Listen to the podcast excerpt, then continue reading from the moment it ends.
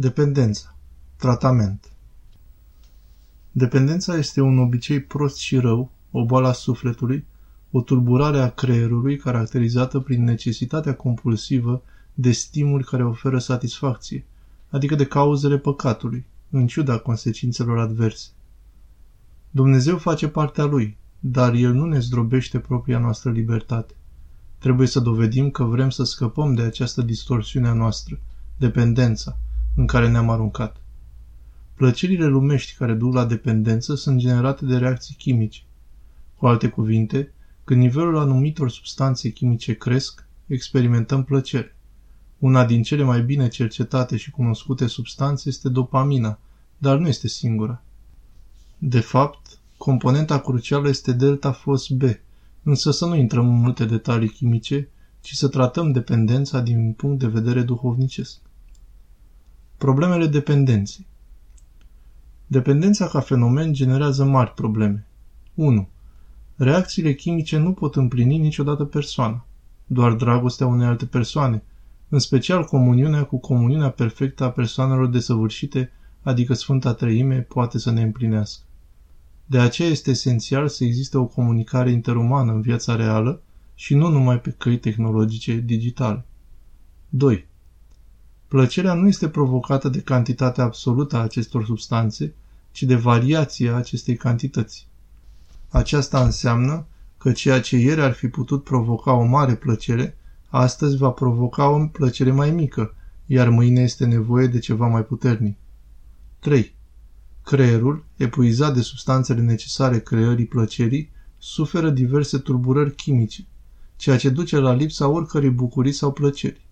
Acest lucru ne aduce cu atât mai stringent spre ceea ce credem că aduce plăcere, dependența. Dependență. Soluții. Soluția aici este să ne obligăm să reducem dependența, limitând expunerea totală la cauzele păcatului printr-o mișcare fermă, sau cel puțin la anumite perioade din timpul zilei. Atunci ne întoarcem către sufletul nostru și cu mare curaj ne hotărâm. Voi stăpâni și stinge această pasiune. Pasiunea nu va stăpâni peste mine. Chiar dacă voi muri, nu voi ceda. În același timp trebuie să ne rugăm permanent cu rugăciunea lui Isus, precum și cu propriile noastre cuvinte, cerând ajutorul lui Dumnezeu. Trebuie să ne amintim întotdeauna de două lucruri. Propria noastră moarte și faptul că suntem veșnici. Trebuie să ne concentrăm asupra lui Hristos și asupra veșniciei și nu atât asupra suferinței pe care atracția către o anumită pasiune o provoacă în noi. Întrucât dependența implică plăcere mentală, Trebuie să avem răbdare prin durerea de a fi fără ea până când restabilim un echilibru. Conștiința morții. Să avem în continuu conștiința că suntem în permanent pericol de moarte, că nimeni nu ne-a garantat că trăim până mâine. Să ne gândim permanent că o să avem de dat răspuns după moarte și mai ales că dacă murim cu dependența pe care o avem, o să fim veșnici cu aceasta ca tiranul nostru, fără să o mai putem satisface niciodată arzând înăuntrul nostru de dorință. Toate acestea trebuie să ne împingă către Hristos, ca mântuitor atotputernic. Din păcate, Occidentul s-a depărtat ca civilizație de Hristos, datorită ereziilor de care este bântuit și în mod necesar cade în depresie. Desigur că datorită influențelor neortodoxe, depresia apare și la noi. Cu toate acestea însă, dacă avem o viață duhovnicească activă, vom depăși aceste probleme prin credință. Dependența are nevoie de timp pentru tratament. La început va fi mai rău înainte să fie mai bine, însă o să fie mai bine. Partea grea este să fim constanți. Ținta este pe termen lung, dar nu vom părăsi niciodată bătălia până la victoria finală, chiar dacă vom cădea ocazional.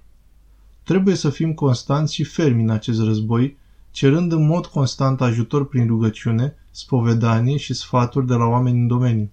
Trebuie să-L ascultăm pe Dumnezeu. Trebuie să ascultăm oamenii prin care vorbește Dumnezeu, în care, desigur, se include personalul medical și medicația corectă ca soluție temporară până când ne putem supune iarăși comportamentului corect. În timp, dacă gândurile încearcă să ne împingă să cădem din nou, nu vom asculta. Vom găsi o altă ocupație.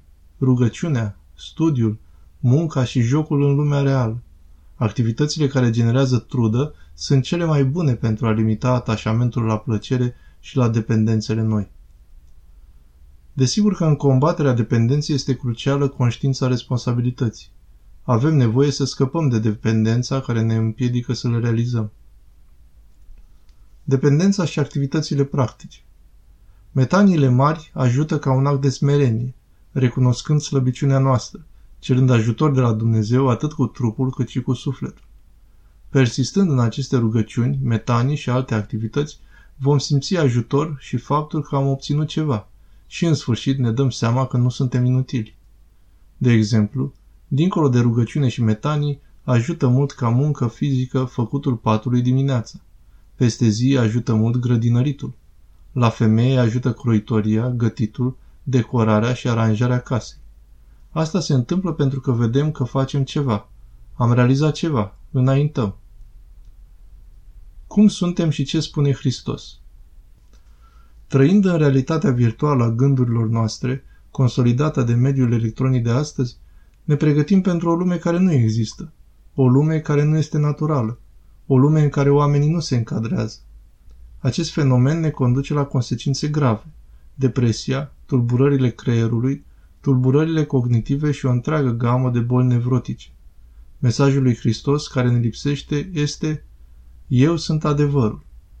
Învățați de la mine, căci sunt blând și smerit cu inima. Și în sfârșit ne dăm seama. Cel mai rău dușman al nostru suntem noi înșine. Să fim atenți la el și să nu-i facem voia. Să fim constanți, credincioși și determinați.